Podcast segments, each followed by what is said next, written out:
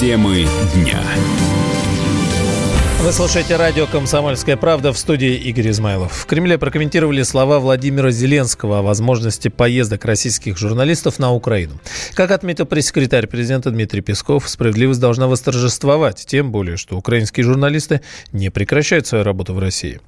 Действительно, мы отфиксировали слова президента, сказанные на пресс-конференции, и мы были бы рады, если бы после этих слов были, скажем так, внесены изменения в общую практику в отношении российских журналистов. Вы знаете, что на Украине эта практика, она не соответствует вообще ни международным стандартам, ни нормам ОБСЕ, ничему. Российские журналисты лишены возможности на постоянной или даже на временной основе работать на территории Украины. Это факт. К сожалению, это факт. Мы надеемся, что все-таки, скажем так, постепенные изменения произойдут, и э, российские каналы, которые захотят действительно на месте ознакомиться с тем, что происходит на Украине, получат такую возможность. Тем более, что на протяжении всего времени желающие украинские СМИ свободно работают на основании нашего закона о СМИ, который предоставляет одинаковые права как зарубежным СМИ, так и российским. Это очень важно помнить которые не прекращают свою работу здесь и, собственно, абсолютно свободно это осуществляют свои журналистские функции. Ранее на пресс-конференции после переговоров лидеров России, Украины, Франции и Германии э, украинский лидер Владимир Зеленский заявил, что российским журналистам открыта дорога на Украину, и они могут приезжать туда. Часть репортеров действительно смогли приехать, других же не пустили. Многодетная семья из Ленинградской области жила в антисанитарных условиях. По дому был разброс снаружи. Это запечатлено на видеозаписи, которую сегодня опубликовал Следственный комитет. Накануне вечером дом, в дом э, деревни Химази пришли исследователи. Они провели обыск из-за подозрения главы э, многодетного семейства в изнасиловании своей дочери. Первое дело завели из-за этого, а уже во время обыска полицейские нашли в доме семьи целый арсенал оружия. Мужчину задержали. В коттедже были 8 детей. Их изъяли. Сейчас они в больнице, у нескольких сильный стресс. С места событий наш корреспондент Роман Лялин.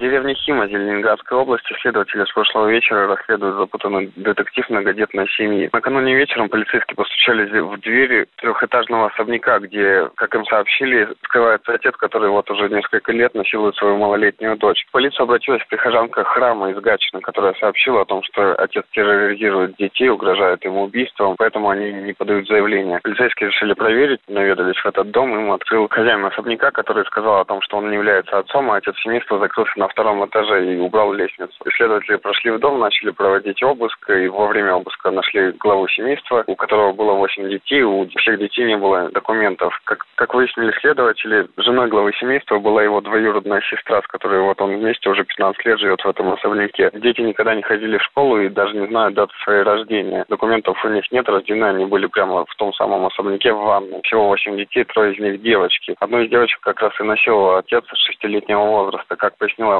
мать детей, 6 лет, глава семейства сказала о том, что девочке необходимо сделать массаж, и чуть ли не каждый день он вводил ее в свою комнату, там якобы делал массаж. Через какое-то время девочка не выдержала и рассказала своей маме. Но мама не могла об этом сообщить в полицию, потому что глава семейства угрожал, угрожал всех расстрелять, и у него было из чего. Во время обыска следователи нашли целый арсенал оружия, среди которого были автомат Калашникова, пистолет Макарова, патроны и граната. Сейчас все оружие изъято и проходит экспертизу. По словам местных жителей, семья изначально им казалась странной, но многие их характеризовали с положительной точки зрения, потому что они были верующими, каждый день ходили в храм. По словам соседей, дети и мать помогали другим, вели свое хозяйство, продавали молоко. Мы также поговорили с местной жительницей, которая описала быт семьи.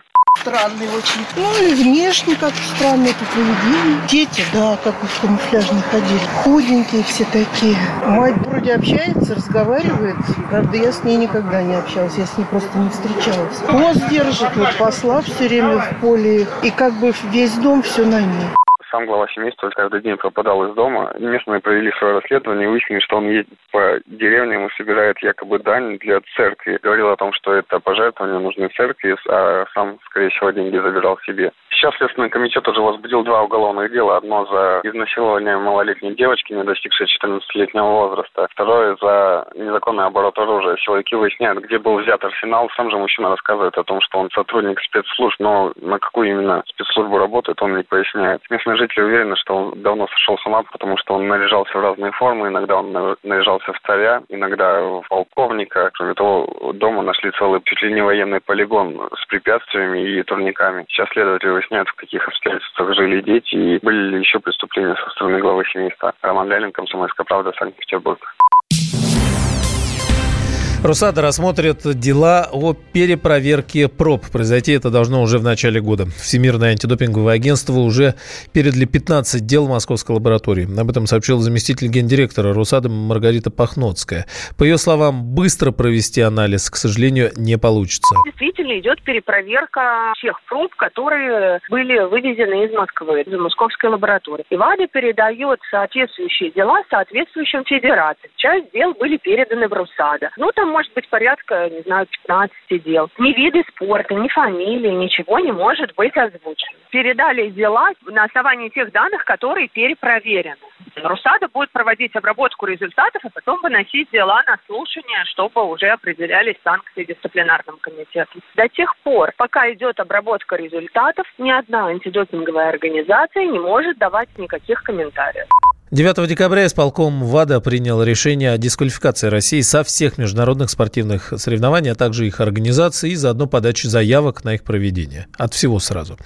После этого глава комитета по соответствию ВАДы Джонатан Тейлор заявил, что Всемирное антидопинговое агентство отстранит 145 российских спортсменов с подозрительными, по их мнению, пробами от участия в Олимпиадах и Паралимпиадах. Ранее бывшая российская биатлонистка Ольга Подчуфарова, которая сейчас выступает за Словению, прокомментировала ситуацию с санкциями ВАДА в отношении нашей страны. По ее мнению, спортсмены в России бесправны и не чувствуют себя в безопасности.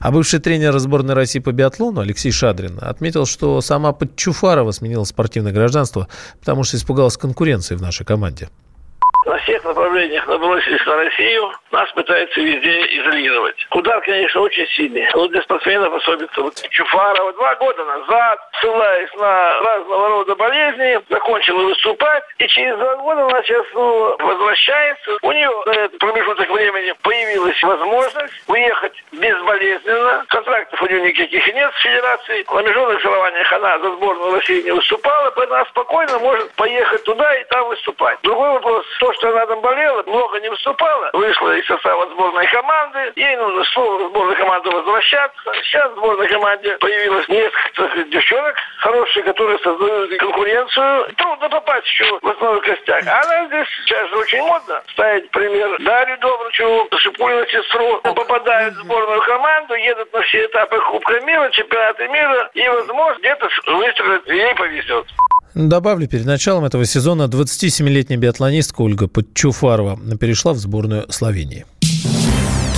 Российская дылда Кантемира Балагова вошла в шорт-лист премии «Оскар». Лента претендует на победу в номинации «Лучший международный художественный фильм». С подробностями специальный корреспондент «Комсомольской правды» Денис Корсаков.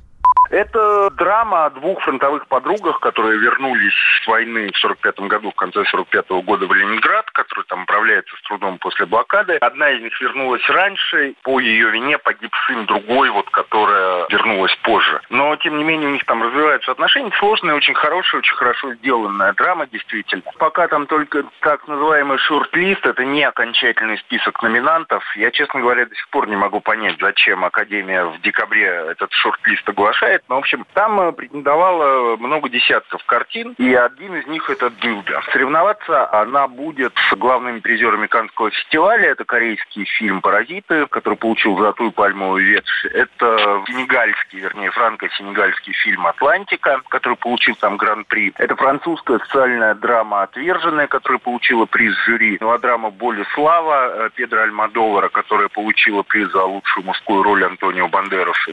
И вот это четыре самых таких вот вероятных кандидата. В январе будет объявлена пятерка. Вот, в принципе, у Кунтимира Балагова, который на том же Канском фестивале получил приз за режиссуру, но во втором по значению конкурсе «Особый взгляд», у него есть шанс пробиться. Там, потому что все остальные претенденты, которые входят в десятку, они, мне кажется, более слабые. Это чешский фильм «Раскрашенная птица», эстонский фильм «Правда и справедливость», венгерский фильм «Оставшийся», польский фильм «Тело Христова» и фильм «Страна меда» из Северной Македонии. Но все вот из такого бывшего соцлагеря. И это фильмы, конечно, гораздо менее громкие, у которых нет такого, ну, скажем так, провинанса, да, такой вот истории фестивальных наград. А Балагов все-таки, хоть в особом взгляде, но получил заметный приз. У нас есть такие поводы для радости. Там объявили заодно категории «Лучший документальный фильм». Там в шорт-лист попал фильм нашего соотечественника Виктора Косаковского «Акварель». Еще объявили номинантов в категории «Короткометражный анимационный фильм», но, опять же, шорт-лист. Там фильм «Он не может жить без космоса» Константина Брандита. Наша страна так или иначе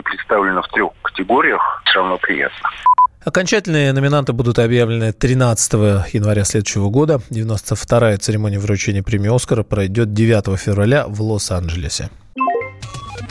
Всем привет! Меня зовут Александр Тагиров, и я автор подкаста «Инспектор гаджетов». Все самое интересное из мира технологий, мобильных устройств и всевозможных умных приблуд, которые неоспоримо приближают наше будущее. Ищите мои подкасты на всех популярных платформах, подписывайтесь, ставьте лайки и оставляйте комментарии. А если у вас есть для меня интересные темы или вопросы, пишите на подкаст собака.phkp.ru. Всем хай-тек пока и да пребудут с вами технологии.